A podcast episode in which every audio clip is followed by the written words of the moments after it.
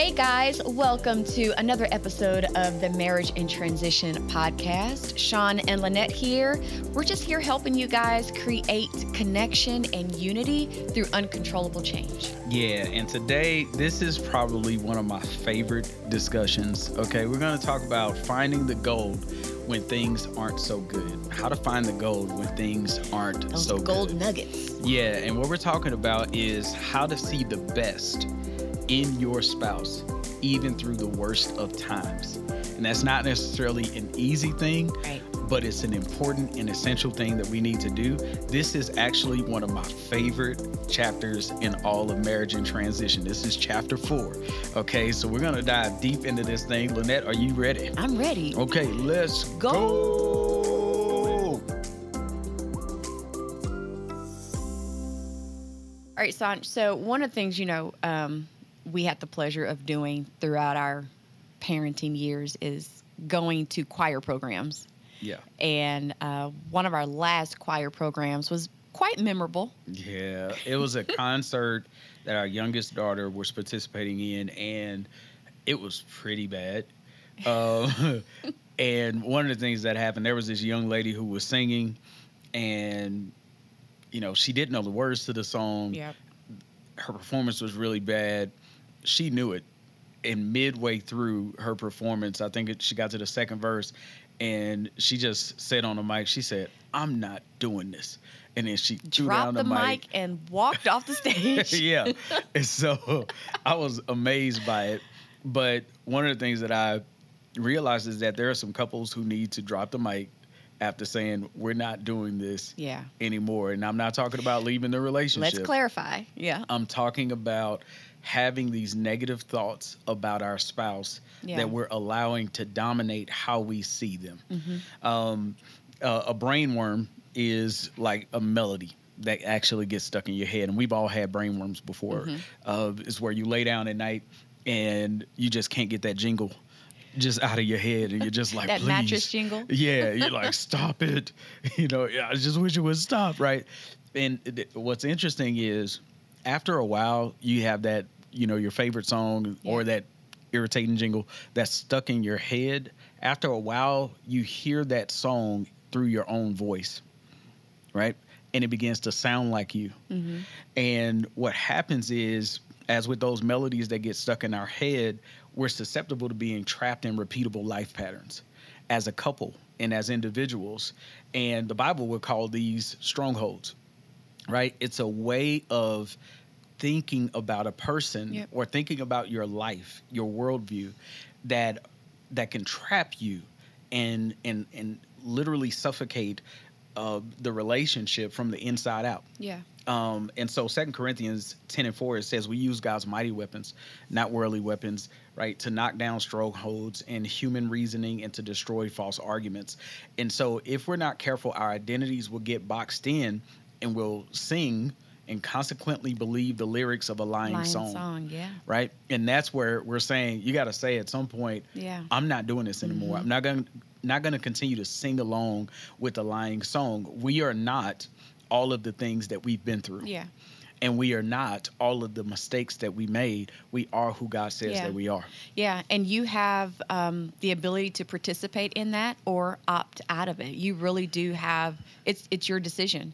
And so for so long, uh, people think that they're powerless or they're helpless Yep.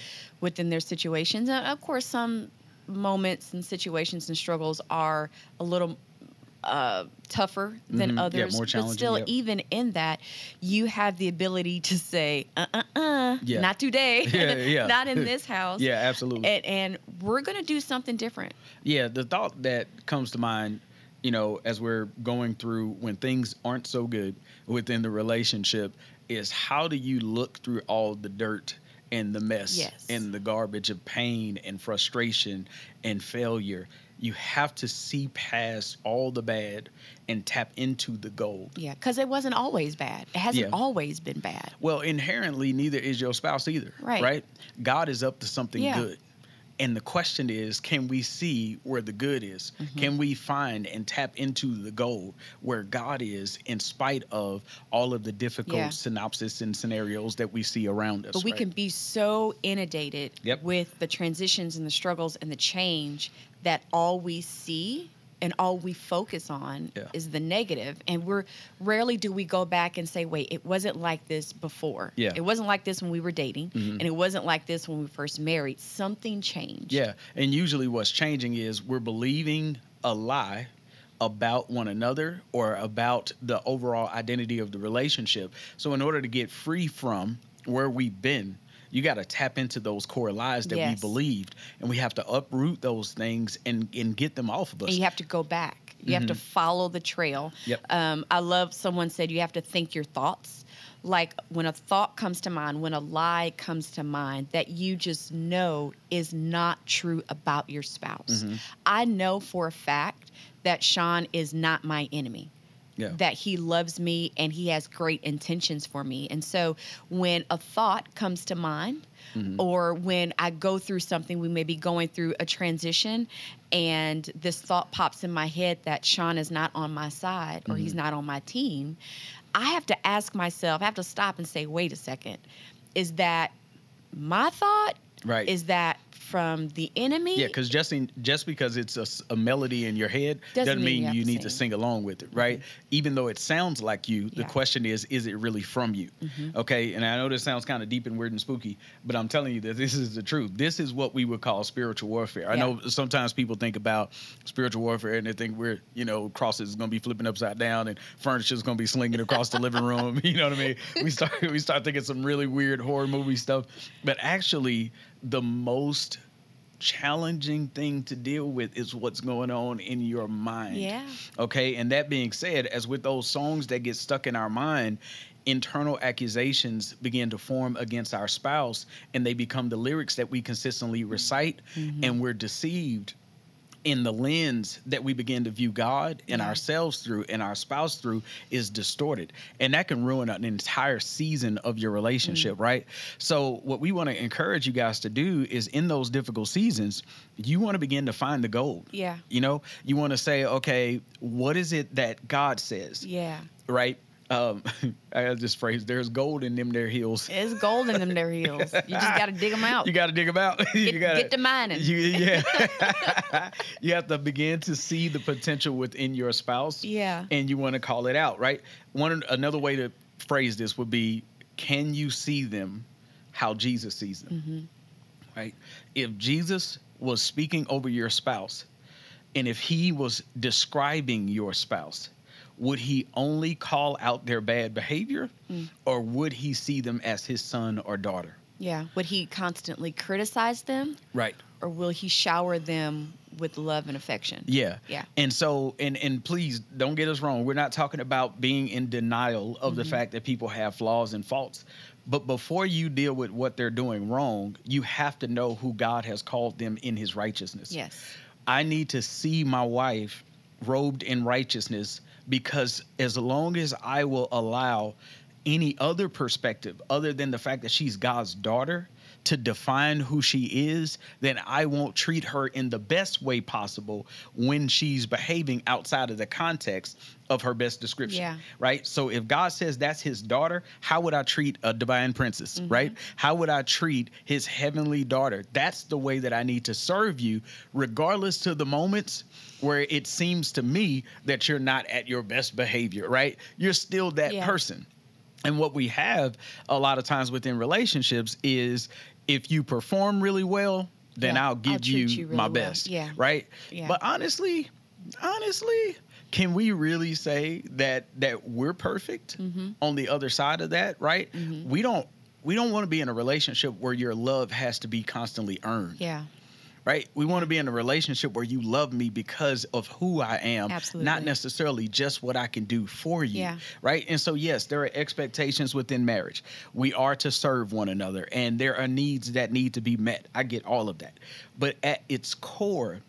The, the the greatest dysfunction in my opinion within relationships is not seeing one another in relation to uh, and through the lens of grace. When we begin to see each other through grace, I see you as God sees you. I'll speak that over your life. Yeah. Well, that's what I was about to say. I'll serve you in that way, right? Yeah. So, you know, when you're going through times of transition and change, it's easy to be critical. And so we'll end up speaking out of what we see rather than what we know to be true. Yes. And so, you know, when you're critical, you're constantly just sowing seeds of dissension, sowing seeds of negativity, and it just really becomes this cycle because one person could really be Mm-hmm. trying to better themselves. Yes. You know, they're trying themselves not to sing along to a song that may be playing in their head. Yeah. But if It- you're it- imagine because she she's on to something right now, y'all. Please listen to this. This is so big. You're saying that a person within their own worldview of themselves, maybe they grew up and somebody told them they're never going to be anything, right? All of a sudden they're married to you. And they are fighting this battle of wanting to get free from Right. this lie that was put over their lives. Mhm. But then you come in, Right, yes. And uh, and you say you love them, but you're trying to criticize them into a better world, right? A better version of themselves. But every time you just criticize, criticize, criticize, you're actually giving a self fulfilling prophecy within them that sabotages their walk in getting free, right? Yeah, and it simply becomes this cycle. They can't get free, you can't get free, and then the marriage is just going back and forth. Mm-hmm. Yes. Yeah. And so uh, uh, here here's a thought. Your words are a wellspring of life or they're a corrupt pipe. Yeah. Your words are a wellspring of life or they're a corrupt pipe.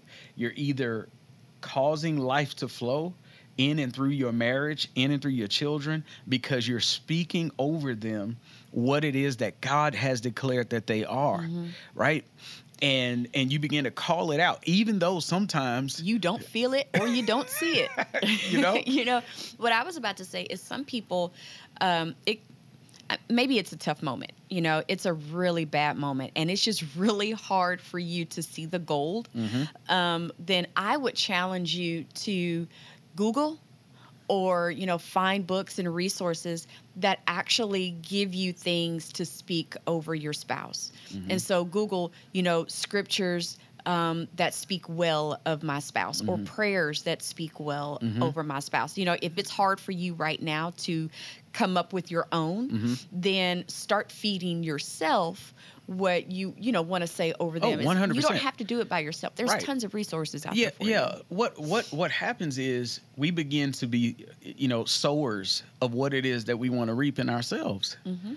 like i don't want somebody j- just constantly criticizing me all day long Yeah. right? I didn't marry somebody who's you know trying to fact check all my faults right that's that's Oh, not that would be horrible. it's awful it's Yeah. it's being married to the the tablets of stone that say thou shall not thou shall not thou shall not instead of this is who you are this Yeah. is who you are this is how i see you right and and that's we have this deep need to be loved and to know that someone is in our corner what happens when you have a husband and a wife listen y'all that constantly affirm one another i'm not talking about always approving of each other's behavior or just being I'm saying you're just affirming one another. But but here's the thought.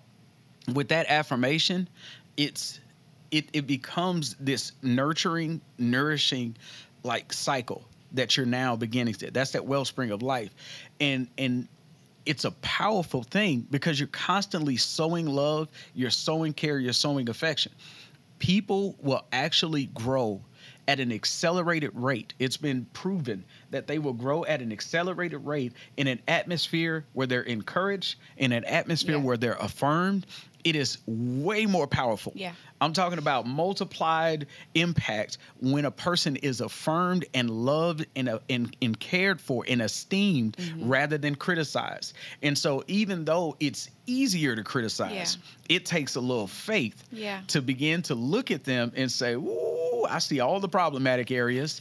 But God didn't give you the oneness of marriage just so that you can see them in their brokenness and kick them Mm-hmm. while they're down. Well, here's the thing with that oneness in marriage is your issues are my issues as well. That's right. It's a shared It dynamic. is a shared dynamic. And Mhm. so you may think and say that they have their issues, but if you're married to them, we have our issues Yep. and we're going through this transition and we're trying to work out some situations. And Yeah. so, you know, one of the things that I battled with was insecurity. And so Sean had to share in that with me and say, had to pretty much come alongside me and say, Hey, Lanette, what do you need? How can I serve you? How can we get over this? Because there's some great things, there's some wonderful things that you have that the world needs. And so I'm going to come alongside you and carry this burden with you Mhm. rather than, well, you got insecurity, you need to suck it up and Yeah.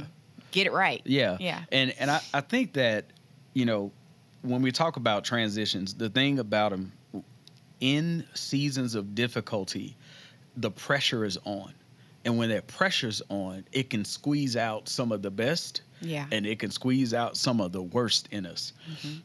It's not then, you know, for us when the worst comes out, for us to, oh, see, that's I told you, and we we begin to rub it in their face when they make a mistake. It's like, what do you gain from that? yeah. Right? Other than being prideful, right? Or arrogant. And and you know, in fact, let me give it another way. The Bible says that Satan is the accuser of the brethren. So Satan goes around and his one responsibility, Yeah. this is what he does, is to literally go around and just bring accusation because he knows that if he can blame and shame, Yeah. he can lead to guilt it, it can lead to guilt and condemnation. And so who wants to live in a house where it's just a constant cloud of blame, you know, blame shifting, guilt throwing? Like that's not a healthy atmosphere for growth. That's not a healthy atmosphere. And, you know, one of the thoughts I, I just had was that's not protecting your spouse. Mhm. That's not thinking well of them. I, you know, there's a, there's a gentleness that we all should have with our spouses. Yeah. And so when they're going through situations and struggles, you know, kind of going back to the last segment that we talked about, you know, you're in the fix it mode and they're still in the shock and disorientation mode. Mhm. You know, we should be gentle towards them and really come alongside and partner and help and care for them Mhm. and not bash them aside the head when they're not on the same page as you. I, I remember one time. I, I mean, I say one time, but there's been so many times that you've done this for me. But there was a season. I where, bashed you upside head. No, not that. Oh, okay. Um, there, there's, uh, there's, there was a season where I was really struggling to process like my next place in, you know, my career and in my calling, Mhm. like in who I was um, as a man, and I felt like some of the dreams that I had, they had began to just crumble. They weren't turning out the way that I wanted them to. I had had some success, but nowhere near on the level that I kind of pictured when I thought about my dreams and and my ambitions and hopes as a father and as a um, as a minister. And I was really kind of I felt like I had let myself down, let my family down, the people that I led down. And it wasn't that I did anything wrong. I just wasn't there yet. I wasn't at that place of, God, I see this dream where we're impacting these people and we're seeing their life change. And I just felt stuck. Um, I began to pull away, you know, from you a little bit. And it wasn't anything towards you. Um, ladies, sometimes some guys do this Yeah. we'll turn inward, right? And we'll begin to pull away, but don't take it personally. And I'm grateful now in this season that you didn't take it as personally because we had had some conversations about it and you understood that that was just my thing. I needed time to focus, give me Mhm. time to process. But then I went really deep into this whole of processing and it was really deep focused to where I almost became depressed. Um, and, you know, I was really covered in guilt and shame. And and and, and that came alongside me. And she didn't um it wasn't that she just had empathy like or let me let me change that. It wasn't that she had sympathy Mm. where sympathy is where she just would feel sorry for me in this dark place that I was in. She actually had empathy which is where she felt for me to the extent that she came alongside me. And what she did in that moment was she was like all right what do you need you know but here's what i see and she began to speak over me the fact that i wasn't a failure that you know, I hadn't lost it all or I hadn't disappointed. And she began to remind me of what the dreams in the past that I had accomplished, the impact that it made on people's lives, and the significance that I had, you know, had in my life. And that for me was like, it was like she replugged my soul up, you know, to the power to where I was able to come back alive again and say, all right, I can dream again. I, I can do this again, right? A, a whole season of my life was was like in jeopardy because I was allowing myself to succumb to feelings of guilt or shame or condemnation and instead of her coming alongside me pointing her finger in my face saying you ain't talking to me you know mm-hmm. you're not letting me in you know you're you're not loving me and it wasn't her centered but in that moment I needed the strength that she could give yeah. and instead of her taking it personal she stepped in looked me in the eyes loved on me and she called out the gold. Mm and and we kept on moving and i was able to overcome and come out of that dark place. And and so i want to encourage you guys to understand that as your spouse is experiencing a transition or a different season in their lives they don't need you to be their harshest critic they need you to be a place of comfort. Yeah. They need you to call out the gold in them and to affirm and share and, in the struggle. Yeah, share in the struggle. Walk with them in it. Um, and sometimes, you know, honestly, I'll say this: there was a there was another time. Uh, I just remember it's so just many the moments. Floodgates right are open. there was there was another moment where um, she couldn't reach me. Uh, as a man, I, I, was like way gone, um, but I had a mentor in in my life, and she reached out to my mentor. And guys, listen, if your wife can't you know tap in and she goes around and connects with another guy that can meet you be grateful that she did. Don't kick her because all of a sudden you know what i mean? Don't don't kick her out because all of a sudden she went behind your back quote unquote. Like let's get rid of that man. We need to be healed. We need to be healthy. And if your spouse is willing to help you get the help right? So you guys can move forward. Just receive it in love. But she reached out to my spiritual dad and he called me up and he gave me some encouragement. Man, I'll never forget it. I was driving down the street in Fort Worth and he called me up and I always answer the phone when my, my spiritual yeah. dad calls. And we talked and it was probably like a seven minute conversation, but I just felt so much freedom after I got done talking to him. I ended up bawling while I was on the phone, and I'm not a crier, but that was one of the most difficult seasons that I was in. And it was because, again, you were willing to see, hey, I can't really get past this wall with him, but I love him enough to help him overcome this this cloud of guilt and yeah. shame again you know that i was carrying because i felt like a failure which obviously y'all can see was a theme that lying song that i was singing um, and so I, I just want to encourage you guys whether it be through your spouse directly uh, through a therapist through a counselor through the scriptures right find ways to encourage one another to greatness not necessarily to cast stones yeah. of judgment or, or, you know or becoming overly critical. Uh, we write a lot about this. This is actually one of my favorite chapters in marriage in transition. Oh hands down. Yeah. this is one of my favorite chapters in the book. And here's the thing I love the last three, four chapters more than anything. Those are my favorite. Okay, but you can't get to those until you find the gold first. So if y'all don't know what I'm talking about, you start, haven't read the book start yet. Start digging in them heels. You need to make sure you get your copy of Marriage in Transition. You can get it from marriageintransition.com. Thank you guys again for being with us. We look forward to connecting with you on the next episode.